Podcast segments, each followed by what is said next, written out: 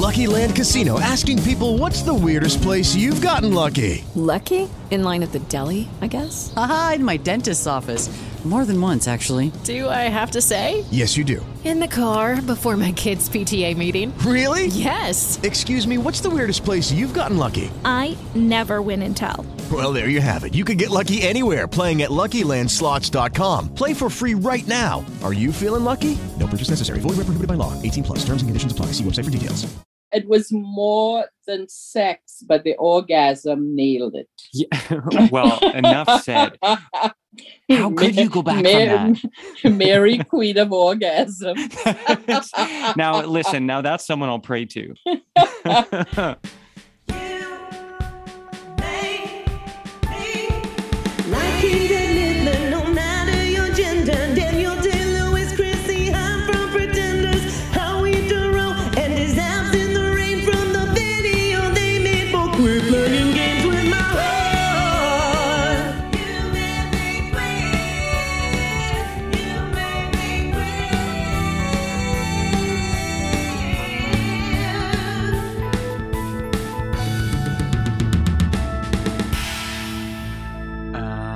Trevor Campbell, and this is You Made Me Queer, the show where queer folks update the employee manual with a decidedly more apt minimum wage mantra. Quote, if you have time to lean, you have time to preen. End quote. That's right. Every episode, I invite a fantastic 2SLGBTQIA+ guest to point the finger of blame at who and or what made them queer. Oh boy, that one took me back. Let's front load. I was such an inconsistent barista.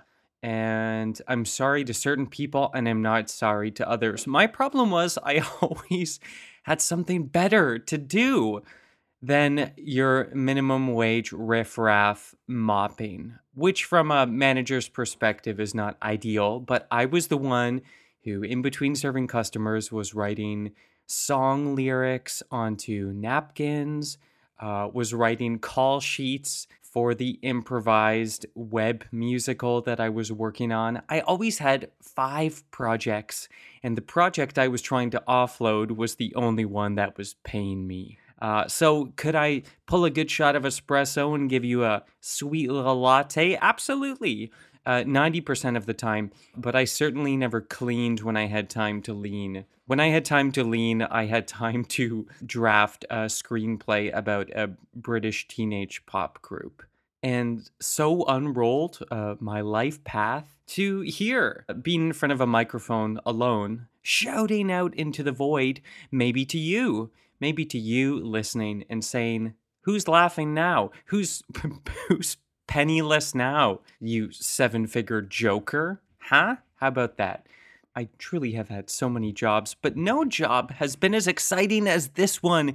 Getting to talk to you, getting to spread the queer agenda patriotically, if you will, and I mean that in a truly Podcasters Without Borders universe. Let's move on. I'm already losing my breath. My guest today is Leslie Lee Kam. Oh my goodness. I think I say that a lot lately because I truly do have the time of my life talking to these people and sharing these stories with you. But Leslie is a force.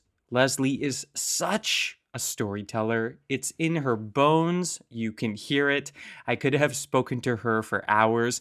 Leslie is the kind of person where you say, what do you want? What are you drinking? I don't care if it's not alcohol. Just tell me, you want an ice cream sundae? That's fine. I'll go get it and bring it to you. And while you're working on it, you just talk. And I'm going to sit down here at your feet and just soak it in and just hear how to craft a narrative because she's a good time. She's a good time. If you don't already know about Leslie, shame on you.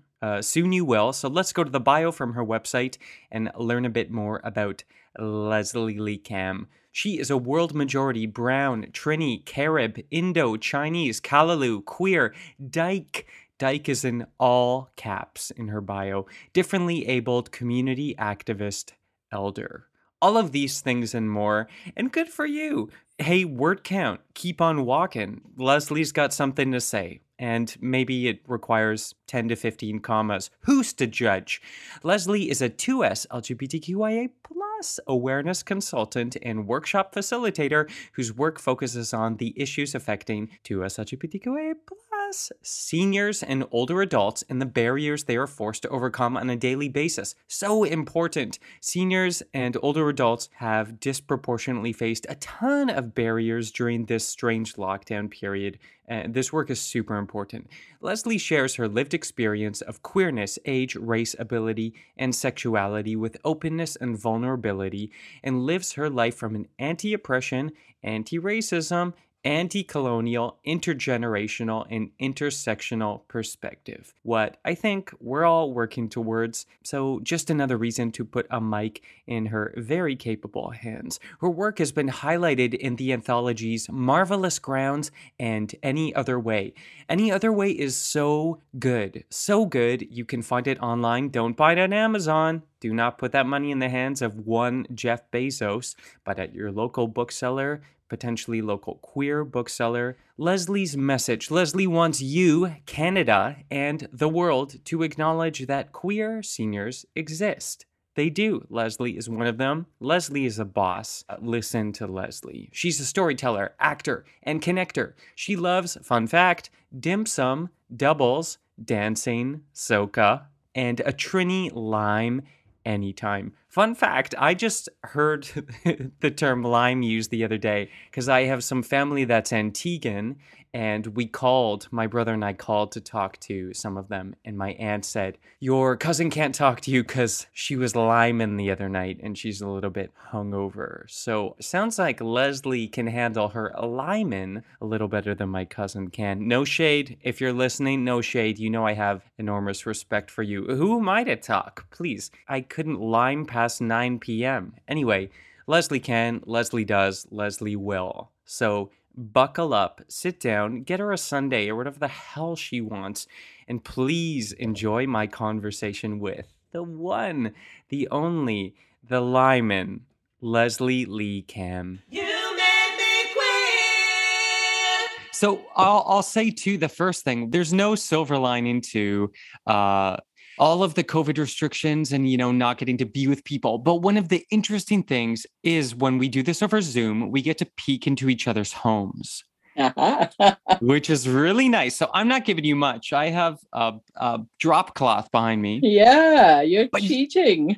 I know. I'm so sorry. It's the mysteries out there. But what I can see, Leslie, of your home, it is the brightest, most colorful home I have ever seen.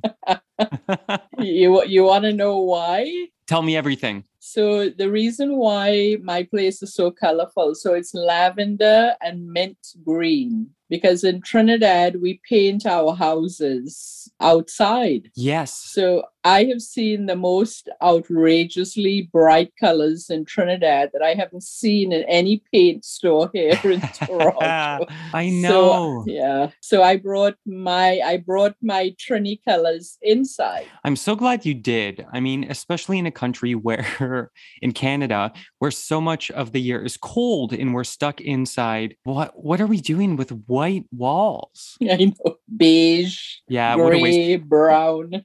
And even outside, I mean, I was living in Tokyo for quite a while, and buildings are really colorful there in a lot of places. And Toronto was so brown and gray, Leslie. Yep, it is. Can you take that lilac and mint paint can and start painting outside just down the street too? So my railing, my wrought iron railing on my porch is lavender. Oh, and yes. One of my next door neighbors said to me, why didn't you consult with me because that color is so loud? And I said, I haven't heard it saying anything to me.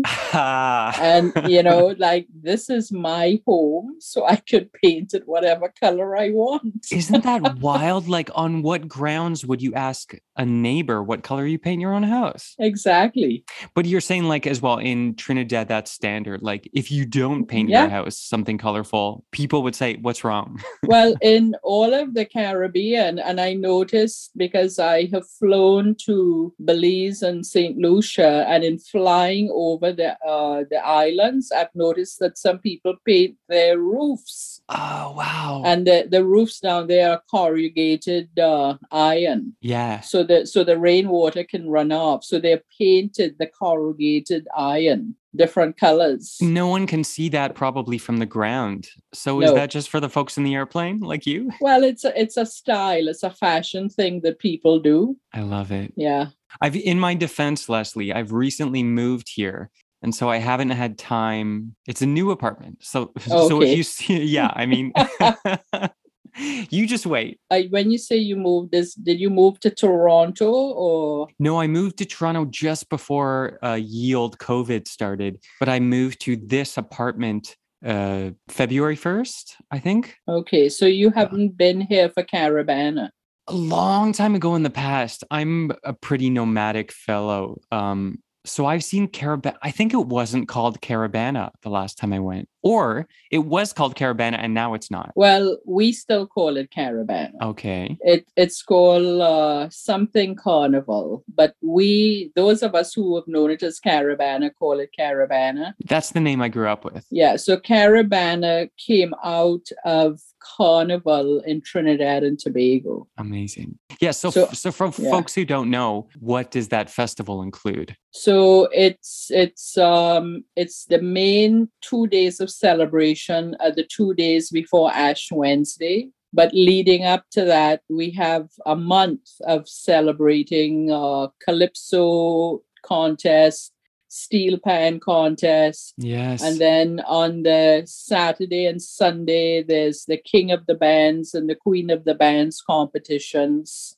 And I actually grew up in what's called a mass camp. My father was a band leader in Trinidad. Oh, no way. So I grew up surrounded by color and costumes and, and I also played what's called Kiddie Carnival, which is a junior carnival. Oh, yeah. Were you a band leader in the junior carnival? No, I was what's called a character. Oh, what's that? So what they do is they have like a miniature version of the big bands, of the adult bands. Yeah. They dress children in a miniature version of those costumes. And in each band, there's a king and queen, but then there's individuals who are like lower down on the ladder from the kings and queens. Okay. So you were somewhere on that ladder?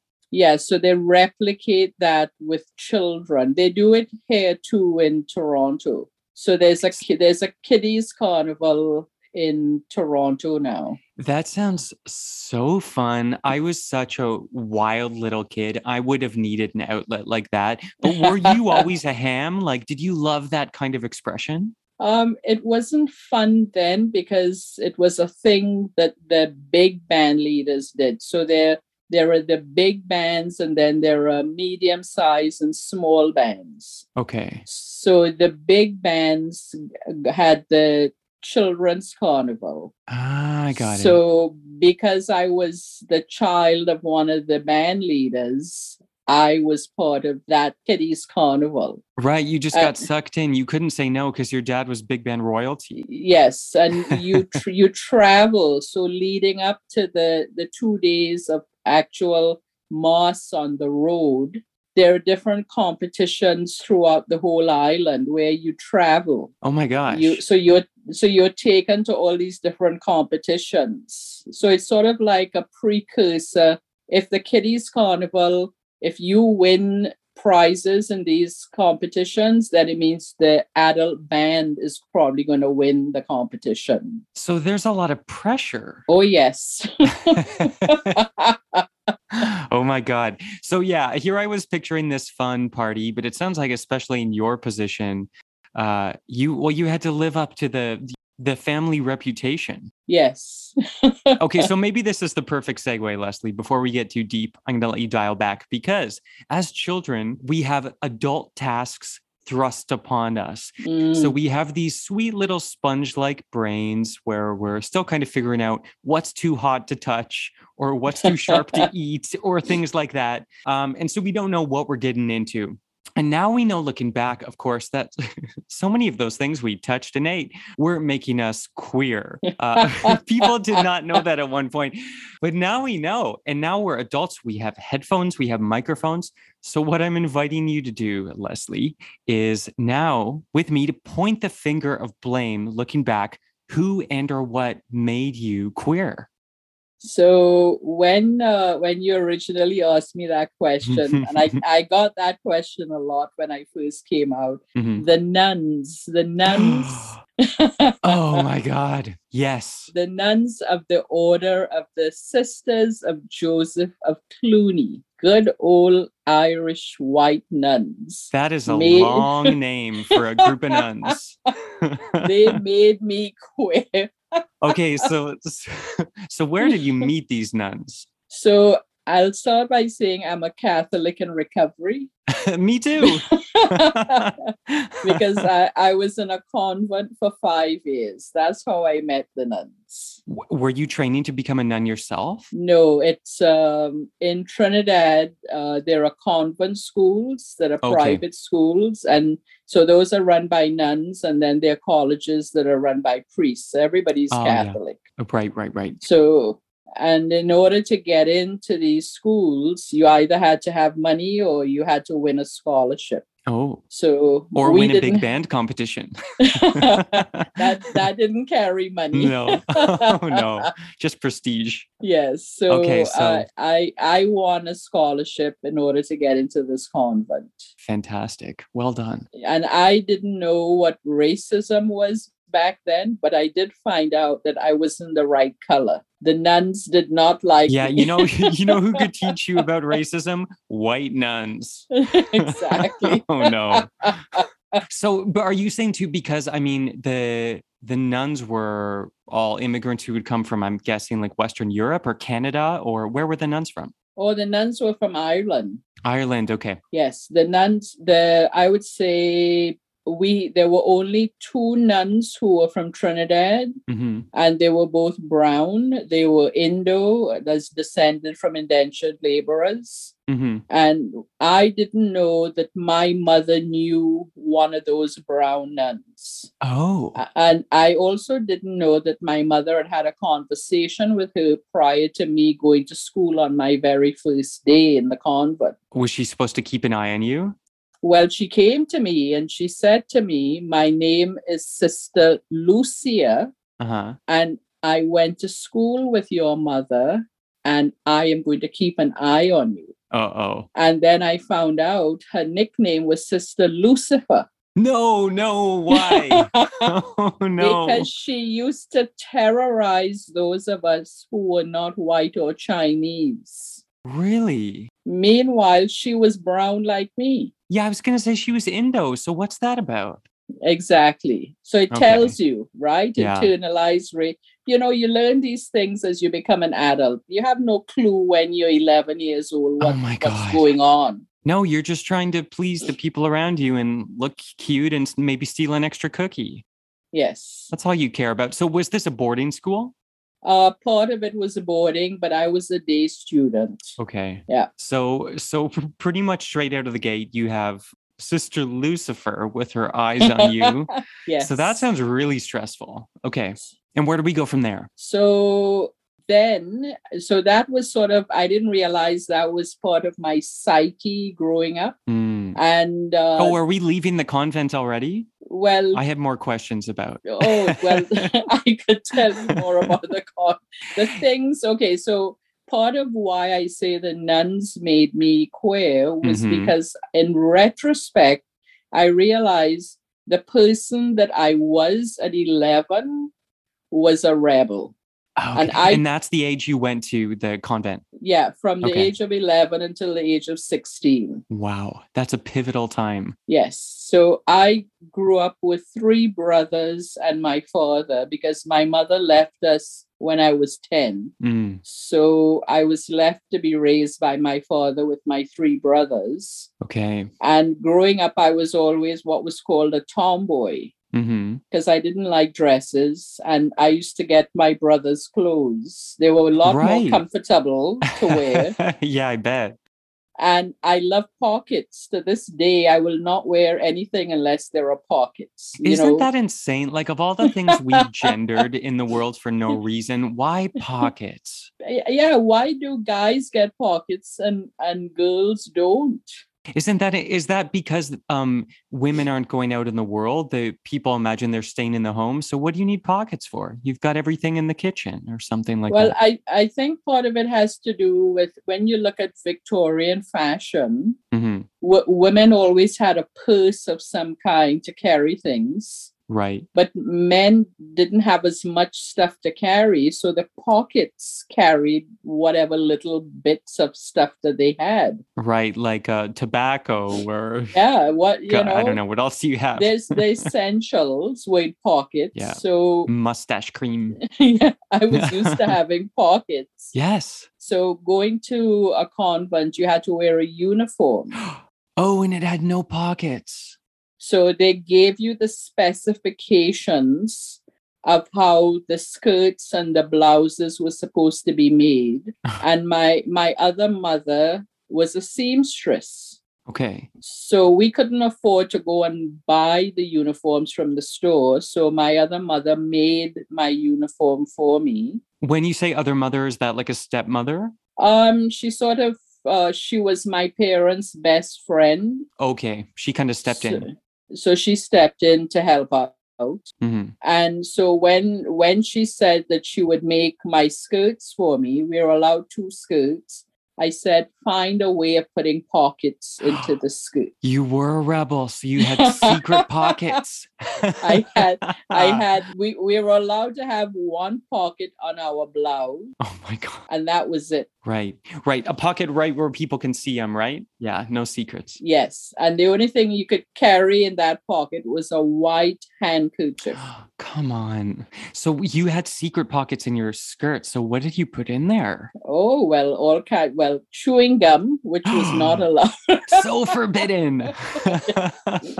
And a ballpoint pen. Was that you were pencil school only? Well, no, back then we were using fountain pens. Okay. This is like, I'm 68 years old. This is going way back. Yeah, so no. Okay. So you actually had little containers of ink built into your desk with a fountain pen that you would dip in. Right. But you were like, I don't have time to dip my quill. I'm going to get a ballpoint pen. You're a woman on the go. So my mother was living in Toronto by then. Mm. And she was sending us things that were modern from here, right? Yes. We were the most... So we had moved from the nib in the ink to those pens with the little built-in ink capsules, fountain pens. Mm-hmm. But my mother discovered ballpoint pens in Toronto, so she sent them to us. You think it would be perfectly harmless? Well, let me tell you, I'm lucky, as I say, to have knuckles and kneecaps. Why? Oh, because they oh no. You know, the ruler with the metal edge? Yes. So you got caught. I got caught with the ballpoint pens. I got caught with the pockets. I got caught with the skirt being too long. Wait, I know people get in trouble for too short, but too long? Yeah. Why? What's wrong with that? Well, the skirt had to have a certain amount of volume to hide the pockets. Okay. Yeah. But why don't the nuns want you to have a super long skirt so you're nice and modest? Oh, no. And this is, talking about modesty. The other thing was we had to wear white shoes. Oh, gosh. And you could not wear black patent leather shoes, because men could see the reflection of your underwear. Oh, that's why the shoes were white. Yes. Oh, my God. We were not allowed to wear panties. We had to wear bloomers. Oh, and like big frilly numbers. With the elastic drawstring. And so you can imagine you're in 100 degree. Well, now it's Celsius. So... 36 degree weather with a skirt and then these bloomers and then your underwear. just because those dumb men can't mind their own business. Yes. Oh my God. So what the nuns didn't know was I was not wearing the bloomers. I was wearing short shorts. So any rule you could break. So as soon as I got out of the convent gates, because I rode a bike to school, mm-hmm. as soon as I was 2 blocks away from the school, I took the skirt off and I was already wearing my shorts. Yes, of course. So practical. That's why you had pockets. I mean, come on. So they would catch you. And was the Sister Lucifer catching you, or just nuns at large? No, she was the main culprit. Yeah, right. She was sort of the enforcement of the nuns. The white nuns didn't enforce. She was the enforcer. Yeah, I mean, that's a deep, complicated cut to do that.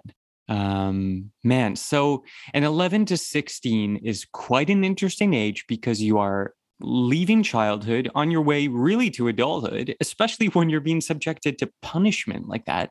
So mm-hmm. were you kind of starting to notice your classmates when we sort of reference back to queerness, or what was happening there? Well, there was one girl in particular who really appealed to me. Okay, can we get a name? Her name is Pearl. Pearl! She'll never hear this, so I'll tell you her real Pearl. Yes. Pearl, if you're listening, great name. And Pearl sat in front of me. So you know how back you'd hear about boys pulling girls' pigtails and that meant that they liked them? Yeah. So I used to pull her because we all had plaits, like braids. Yeah. Yeah. So my hair was braided into 2 long pigtails. My hair was down to my waist, but it was braided.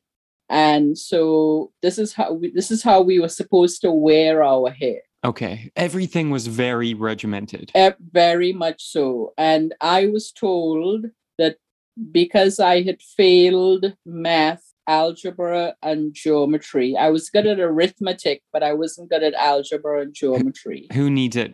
Well, have you ever used it since? No. Exactly. So this is what I was told. They put me into a different stream because that meant I would be streamed to become a wife. Oh, no. This is what I was told. Yes. So because you couldn't do algebra, they thought, well, let's just get you married off. Yes, yes. Oh, no.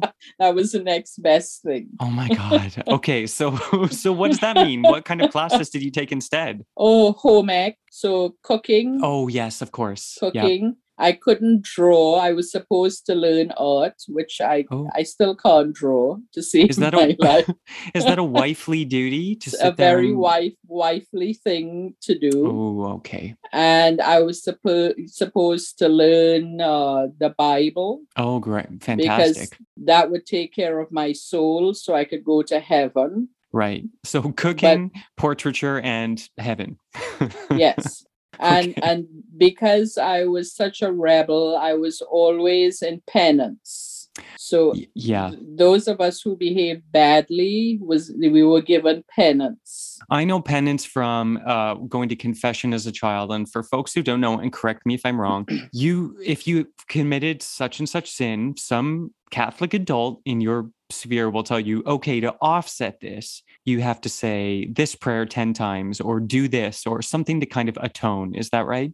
Well, usually you go to confession every mm-hmm. week and you say, bless me, Father, for I have sinned. I have done this, that, and the other. Yeah. And then you get, if it was really put bad, pockets in my clothes. Exactly. You'd have to say the whole rosary, or you'd have to say so many Our Fathers or Hail Marys. My gosh. But when they found out about my pockets, they never found out about the shorts. Oh, well done. So they would call your name out on the public announcement system to further shame you. Oh, no. So the whole school would hear who had behaved badly and who was getting penance. And would they say what your sin was? No, they didn't say what just your name. So it got to the point where Sister Lucifer came to me and said, because you're going to be getting penance every week, we're just not going to bother to call your name out. Just make sure you come to the penance room at this time every week. They're like, we are not even going to waste our breath. Just tell everyone in the school, assume Leslie has sinned this week and Leslie will be in the penance room. You Made Me Queer. We'll be right back. Hello, it is Ryan, and I was on a flight the other day playing one of my favorite social spin slot games on chumbacasino.com. I looked over at the person sitting next to me, and you know what they were doing?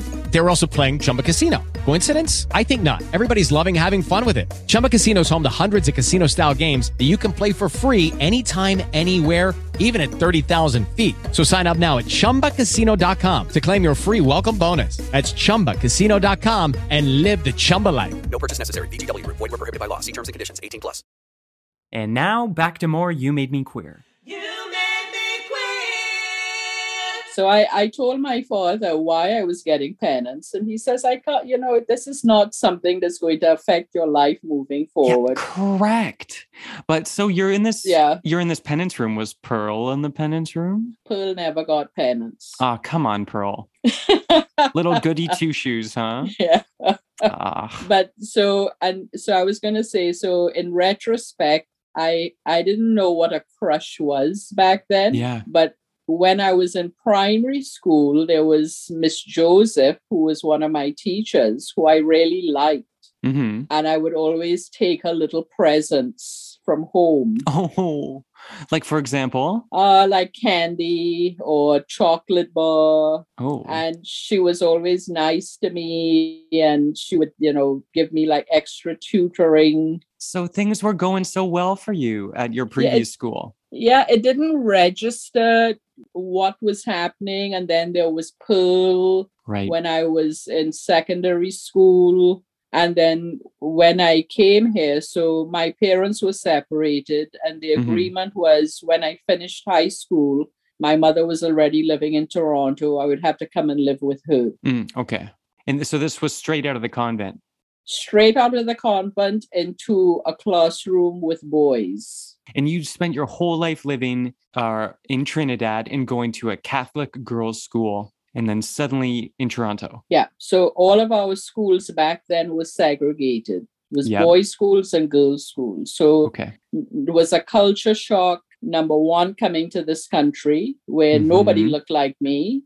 Mm-hmm. This was in 1970. And back then, if you were not white, you were black.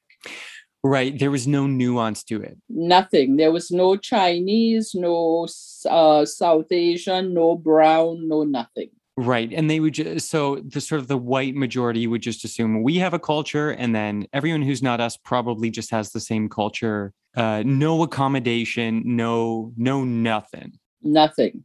Got it. So I get to this high school, Northern Secondary at Mount Pleasant in Eglinton. Okay. And when I finished the convent in Trinidad, I left with the equivalent of grade 12. Mm-hmm. When you come to this country from another country, your grades are given to the Ministry of Education in any province you go into.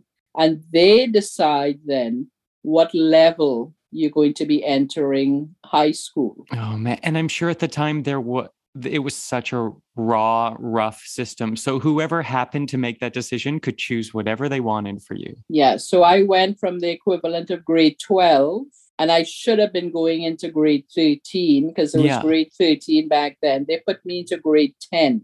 Come on. Yeah. And how old were you at this point? I was 16. Oh my God. So they said I was too young to be in grade 13.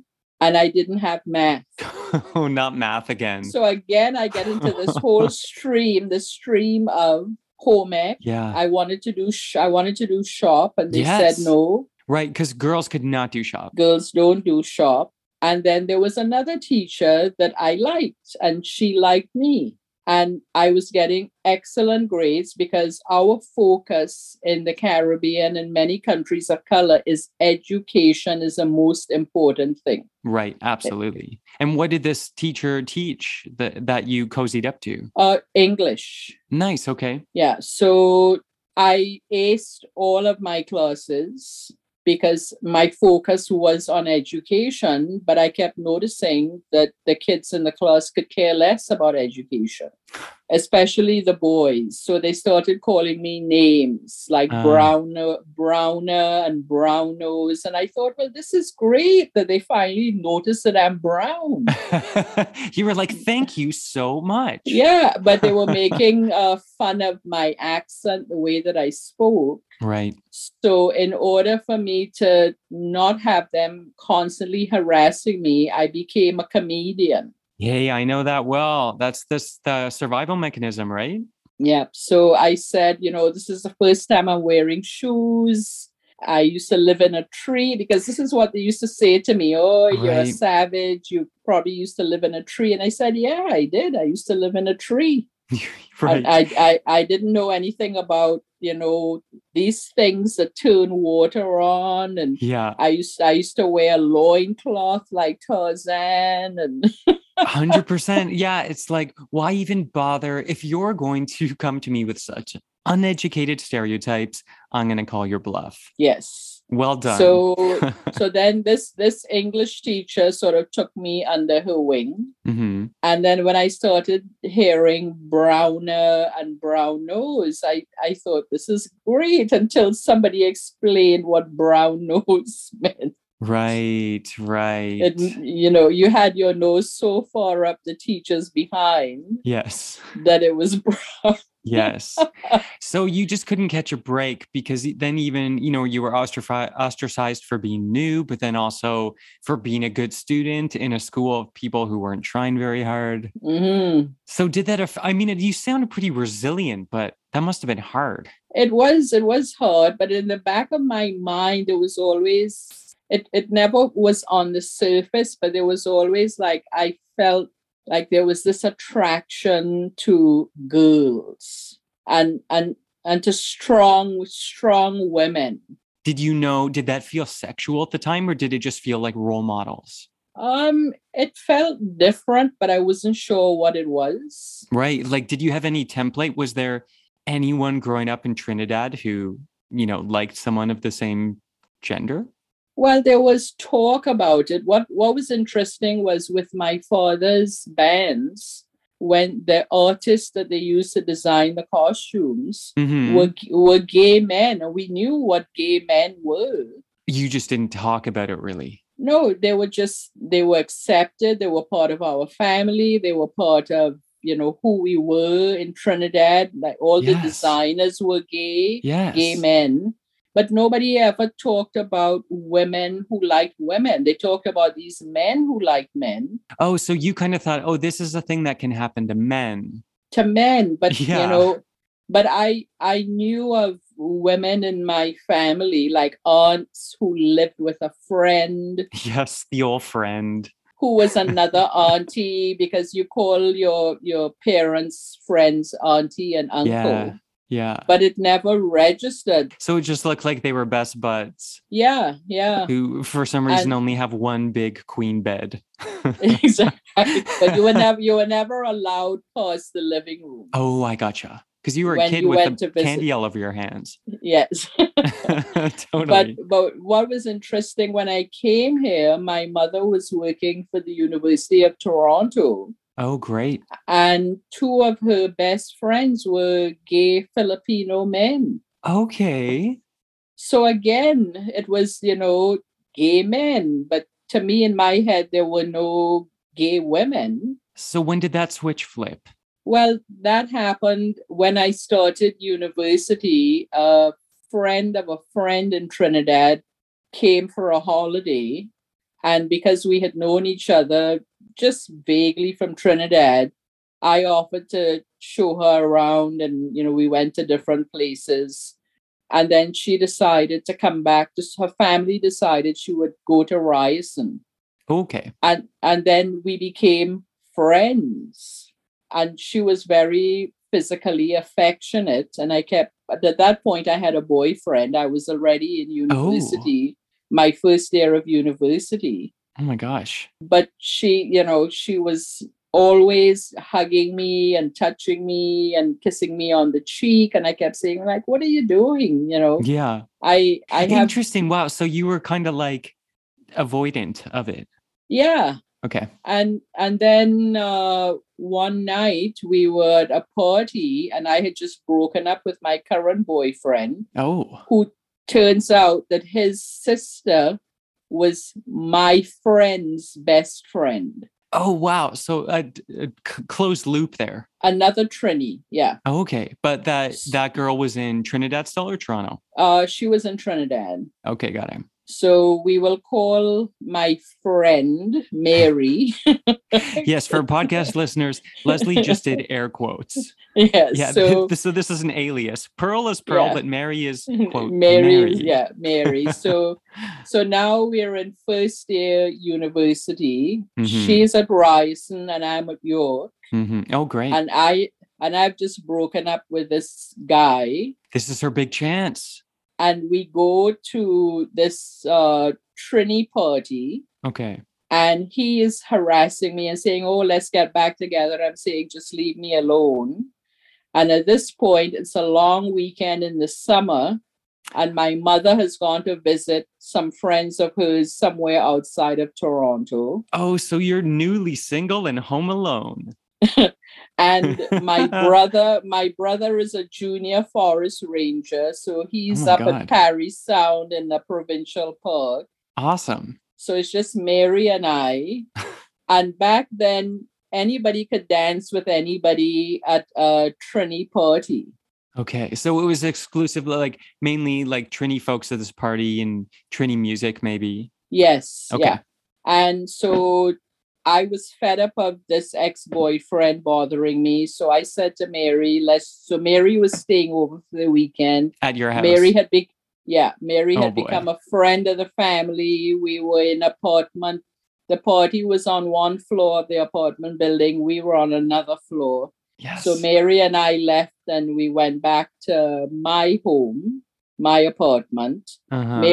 Mary was staying in my brother's bedroom. Okay. And so I go to my bedroom, I say, good night, Mary. And I get into my room and then Mary comes in and Mary says, can I tuck you in? Oh, come on with that line. I said, why do you want to tuck me in? Oh my God. And Mary says, oh, well, you know, it's kind of lonely in that other room by myself. Can I just come in and tuck you in? So I said, no, I don't want you to tuck me in. So she says, well, I'll just put the sheets around you. I said, it's summer. I don't want any sheets on me. Yeah, Mary, drop the act. It's not working. So this was not even on my horizon. Nothing was, you know, I didn't have a clue. Oh, it was buried pretty deep, huh? And then Mary leaned over and kissed me on the cheek, which she had done before. Right. Classic Mary. Yes. And then Mary reached over and said, can I kiss you one more time? Oh, okay. So, now she's going for it. So then I turned my cheek and Mary turned my head and Mary put her lips on my lips. It's the sitcom kiss where you both fake each other out. And when Mary's lips hit my lips, it was like stars and rockets. And, you know, it was like, wow, what just happened here? Suddenly it all just crystallized and the things you had been thinking, but they were so far back in your brain came right to the forefront. Well, not yet. Oh, okay. Well, Mary had to try a little harder. Mary got into bed with me. Okay. Is this, if you're under 18 and listening to this, now is the time to take off your headphones. We're getting blue. We are getting a little hot and sweaty now. So because it's summer, Mary gets into bed and she says, can I sort of just hug you? So I said yes. And then Mary started kissing my neck and I started feeling feelings that I hadn't felt before. But let me just backtrack a bit. I'm a very voracious reader. Oh, great. So who were you reading? Oh, I don't even remember now. But in a lot of the books that I read with the men I had been involved with. So I'm not a gold star dyke. You know what a gold star? So, okay, I see. There were people before Mary. Yes. So okay. I have had intimate sexual relationships with men. I was going to use the euphemism and say someone else had tucked you in before, but hey, if you want to go there. Well, yes. Actually, no, they hadn't tucked me in because there was no gentleness. Sure. And no tenderness. Yeah. And I remember distinctly saying to this last boyfriend, the first time we had had sex, and he was grunting and groaning and carrying on, and I'm lying there and then there was intercourse. And I said, well, you know, I've read a lot of books. Isn't there? Am I not supposed to feel something? Yeah. Am I like, part of this too? Where are the bells and whistles that are described in all these books? I felt nothing. Oh my God. He said, well, it was good for me. Wasn't it good for you? And I said, no, I said, I think you're doing something wrong. Because that's why you're being misogynist and very selfish. I'm not feeling anything. And there'd only been one other guy before him, and it was the same thing. So you thought sex was a waste of time. Yeah, because I was getting nothing out of it. So that was why I broke up with him. Right. And then, so now Mary's in the bed with me, and Mary's being tender and caressing me, and I'm starting to feel things, and then Mary kissed me again, and this was more than what the first kiss was. Okay, I see. And it was like, Mary, where did you learn how to do this? Right. But Mary is Catholic, very staunch Catholic. Okay. And when Mary and I started feeling the feelings from kissing, Mary... Then you feel the guilt? Mary, I didn't feel any guilt. I said, kiss me some more. Yeah, that's right. The rebel was like, let's do it. I said that. I said, kiss, what's wrong? Why are you crying? And she said, this isn't right. Something is wrong, and we're going to burn in hell, and... Because the Bible said. How many great sexual experiences has the Bible blocked? Exactly. So many, right when things are getting sweaty. So we had a very heavy petting and necking session. Great. And then Mary's guilt took over and Mary went back to her bedroom. After all that work, poor Mary too, because she really made an effort. Well, Mary made a huge impression on me because the next morning I went into Mary's room and said, I really enjoyed last night. Let's do this again. How did you even, were you able to fall asleep, or did you just lay there all night like, what just happened? No, I did. I know, it was like, what happened? What am I feeling? Where did this come from? And then I started thinking about, you know, it was like something clicked. Like your brain played that rapid fire montage of those teachers and Pearl and her pigtails, and suddenly everything made sense.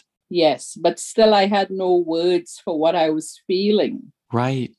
And then when I went to Mary's room the next morning, and one thing led to another. Okay. And I had my first orgasm. Ever? Then, yes, but it was the first time I had ever felt that. And when I said the nuns made me queer, and I felt that orgasm, there was no going back. Oh my God. And I love that, because you're like, sex is fun. Just everyone's been doing it wrong with me.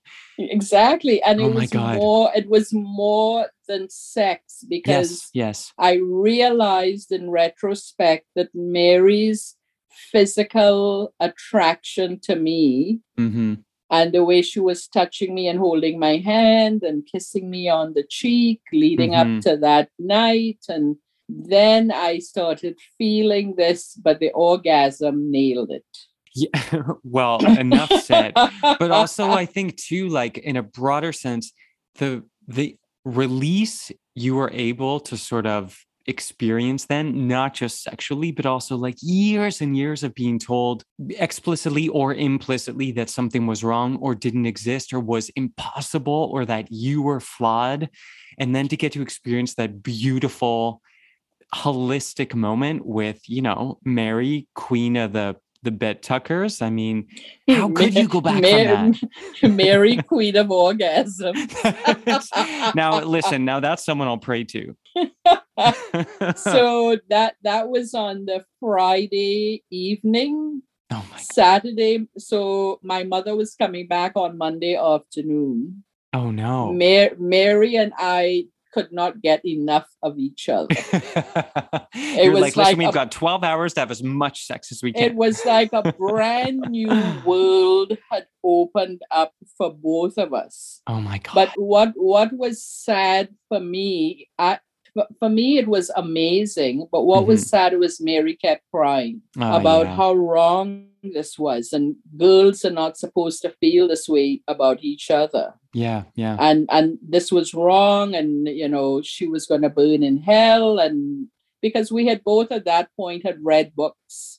That of course, you're only told one thing. Yeah. So this is not right. And but we we threw caution to the winds and just went at it like rabbits. Yeah, because you knew who you were in your heart, of in your body. We knew who we were with each other. Yeah, yeah. But growing up in that culture in Trinidad and also being raised Catholic and having those rigid restrictions placed on your way of thinking. Mm-hmm. So we ended up with hickeys, covered in hickeys. So my mother comes home. Rookie mistake, Leslie. We're both wearing turtlenecks. And it's what, like July? Yes. So she comes home and she says, "Why are you both wearing turtlenecks? It's so hot." And we both said, "Well, we both have colds, you know, we have to keep our necks warm." That's and right. we could not stay away from each other after that. But we ended up going to the library to look up what is a lesbian. That is fascinating, because even though you were experiencing something, because it was still so absent from your consciousness, you had to find some existing reference for it to feel real. Is that like, I get that, but it just seems so absurd. Well, you see, I hadn't even really heard the word lesbian before. My mother used that word because she felt that Mary and I had been spending too much time together, even before we had become physically intimate. So she had suspected something was going on. Okay. And she said, "Are the two of you lesbians?" And I said, "Well, what is a lesbian?" Right. And she said, "Well, you better go look it up, because if you are, that's not happening under my roof." Right.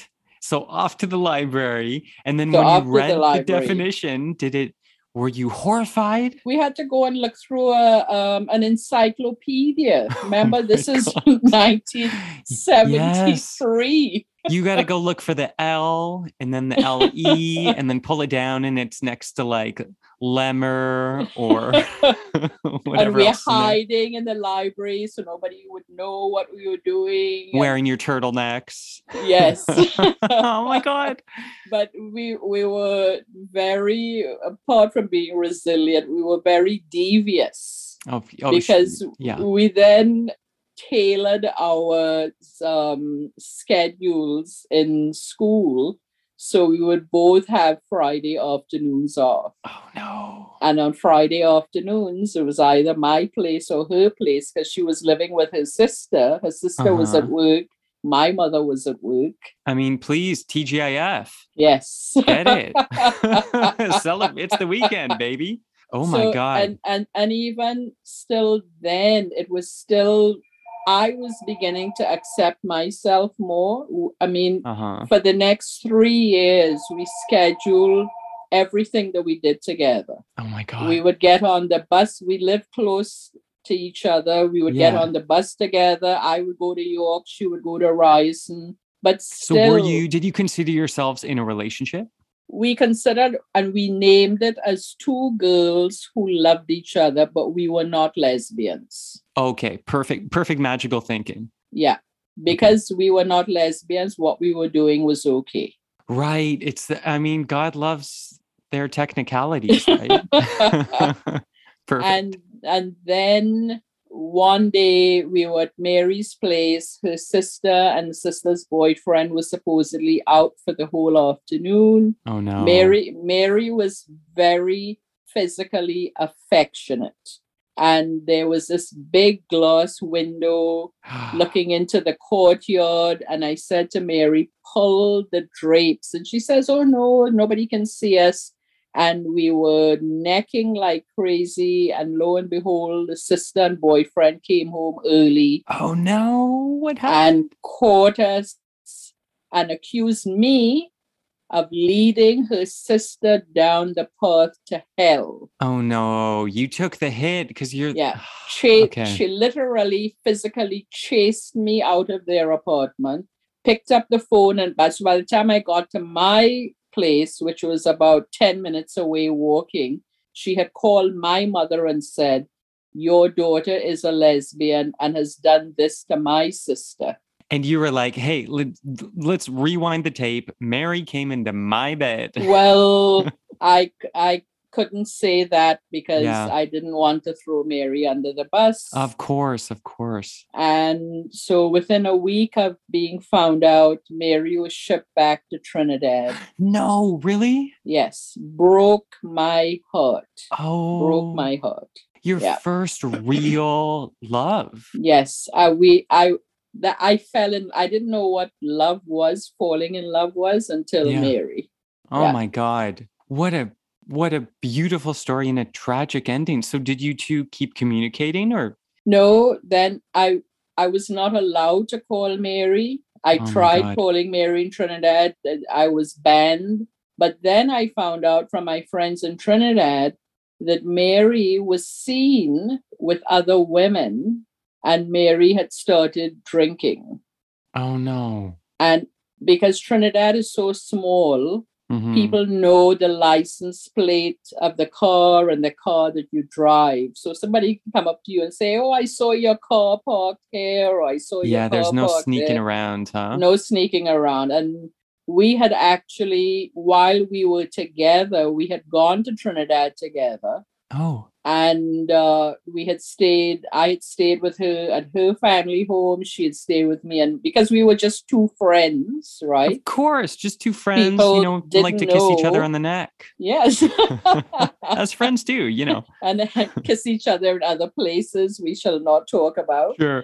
And were you wearing those turtlenecks in Trinidad? Because people there would be like, you're insane. No, but what happened was we learned not to be giving hickeys. Yes. But what we found out was people started seeing Mary's father's car parked in places where it should not have been parked, because we would sneak off and go and park so we could neck. Yeah, of course. And then one day her father said, friends have been telling me that they have been seeing the car parked behind this hotel or behind here, like, what are you doing with the car? So it's funny. I used to do that with my very first boyfriend, and I went to Catholic school, but we used to sneak off in his car. This was in the States, and park in like farmland basically, and listen to Sheryl Crow CDs while we made out. It was a weird time. Yeah. So we did. So that's what we were doing, was making out in the car. There you go. I get it. And, now you hear about those of us who used alcohol and drugs back in the day to cope with stress. Yeah. So I found out that Mary had started drinking. Mary was seen out with numerous women. And I started drinking to cope with the stress of Mary being taken away from me. Oh, gee. And at this point now, I had finished university and I was working. And Mary had come back to Toronto to wrap up school. And I said, can you come and see me? I was working for Manulife Insurance. And she brought her brother with her because she didn't trust to see me, just the two of us, because I had said to her, I have deep feelings for you.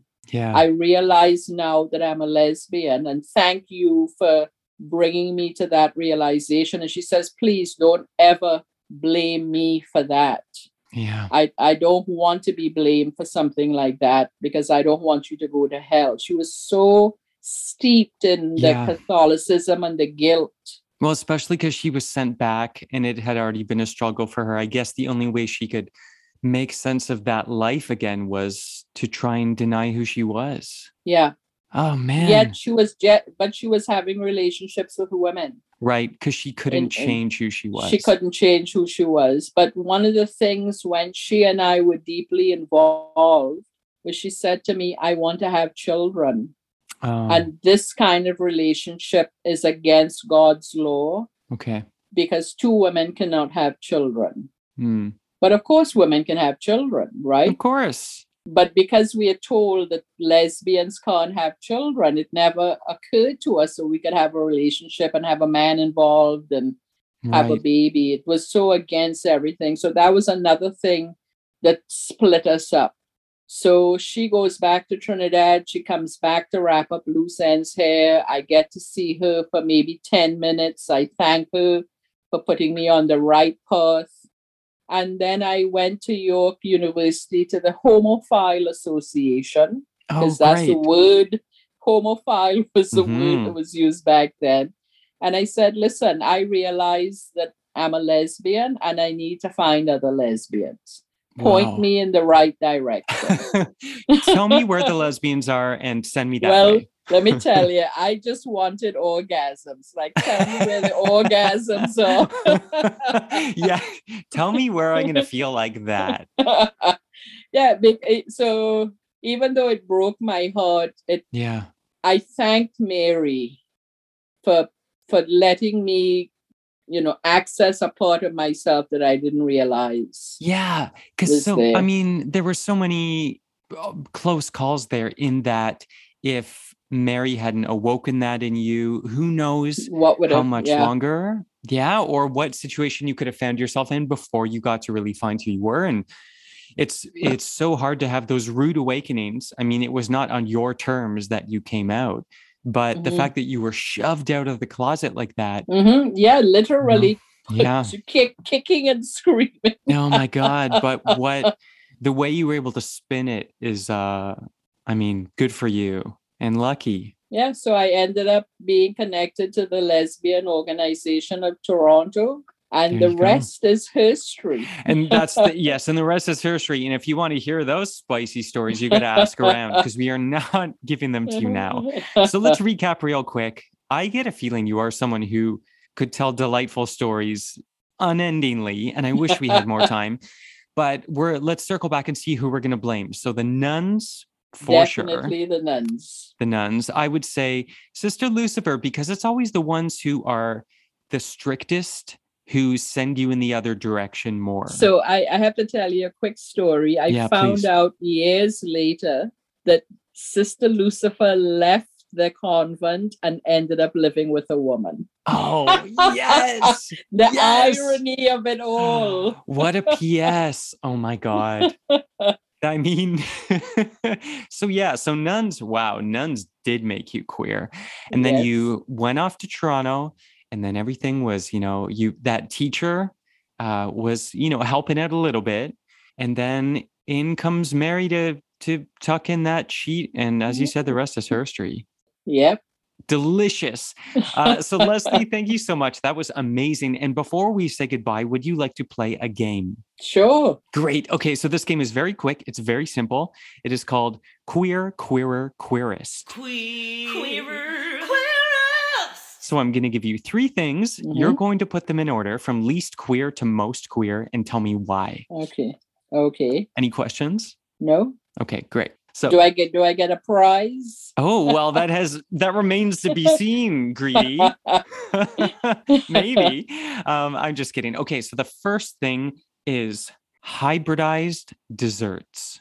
So for example, when two desserts are combined into a new dessert, like the cronut, which is a croissant and a donut. Yeah. Mm-hmm. So any dessert that's like a Frankenstein. Mm-hmm. The second thing, on TV shows, the previously on segments. Mm-hmm. So sometimes a TV show will start and they'll say, previously on Murder, She Wrote. Yes. And then but you have this quick recap of, a parrot flew in through the window. And then those two women were wearing the same dresses and they switched places and blah, blah, blah. So mm-hmm. that kind of thing. And then the third thing is places with no clocks. Like, for example, casinos. Uh-huh. Yeah, places where they don't want you to know what time it is. Maybe prisons. I don't know if they have clocks there. No, they don't. They don't. There you go. So quick recap. Hybridized desserts, previously on segments on TV shows, and places without clocks, least queer to most queer, and why?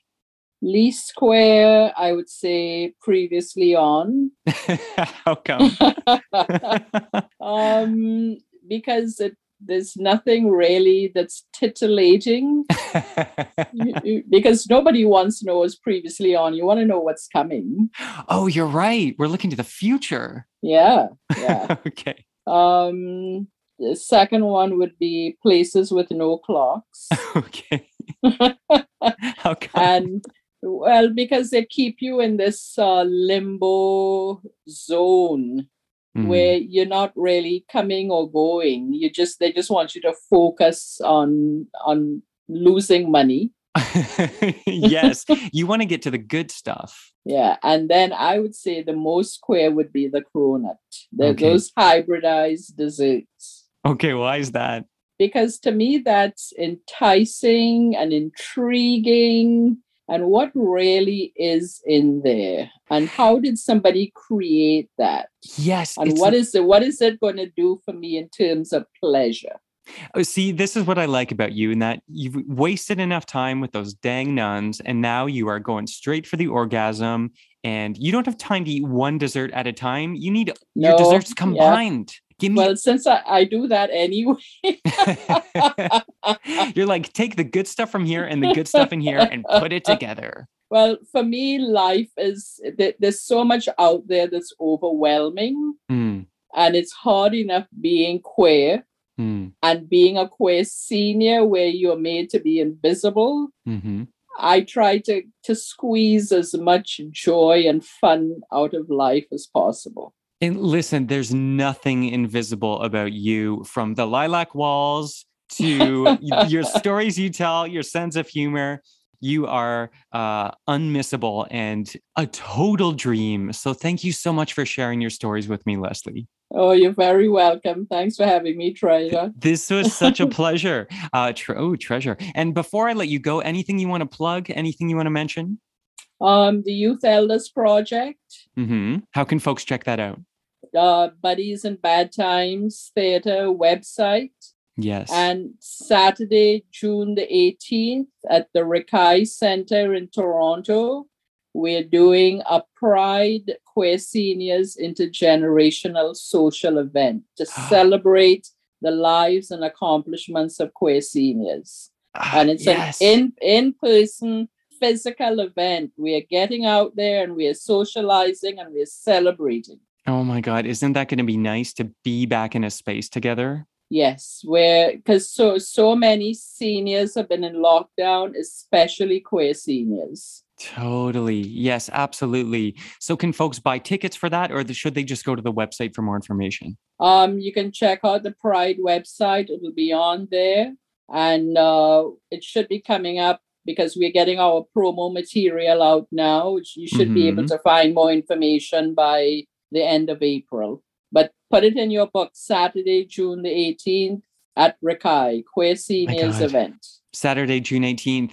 Get there early, cozy up to Leslie by the dessert table, by the cronut table, and try and get some more juicy stories out, because you know that Leslie has more stories. You just never know what's going to happen. I will see you there. Okay, thank you so much, Leslie. Thank you, Trevor. It's been a pleasure. Pleasure was mine. You take care. Okay, bye-bye. Queer, queer, queer, queer, queer, queer, queer, queer, queer, queer, queer, queer. All right, you sweet little pecans, that is our show. You can mail me anytime. Tell me your story of what made you queer. Shout out a guest you want to hear on the show, anything at all. That's youmakemequeer@gmail.com. Please rate, review, and subscribe to this podcast. Remember the person who dunked me a couple weeks back and gave me 2 stars with no comment? I mean, at least show your work is what I'd say to that. And on that note, cue credits. You Made Me Queer is created and produced by me, Trevor Campbell. Our engineer is Mamma Mia's finest, Sean Van Beeden. Our theme song is by Critty. For more of her music, check out lavenderbruisers.bandcamp.com. Our website is youmakemequeer.com. Our Instagram and Twitter handles are @YouMadeMeQueer. New episodes of You Made Me Queer come out every other Thursday. And from the bottom, the foundation of my Big Ben Tart, thank you for listening. Until next time, remember, we're here, we're queer, and it's your fault. Lucky Land Casino, asking people, what's the weirdest place you've gotten lucky? Lucky? In line at the deli, I guess? Aha, in my dentist's office.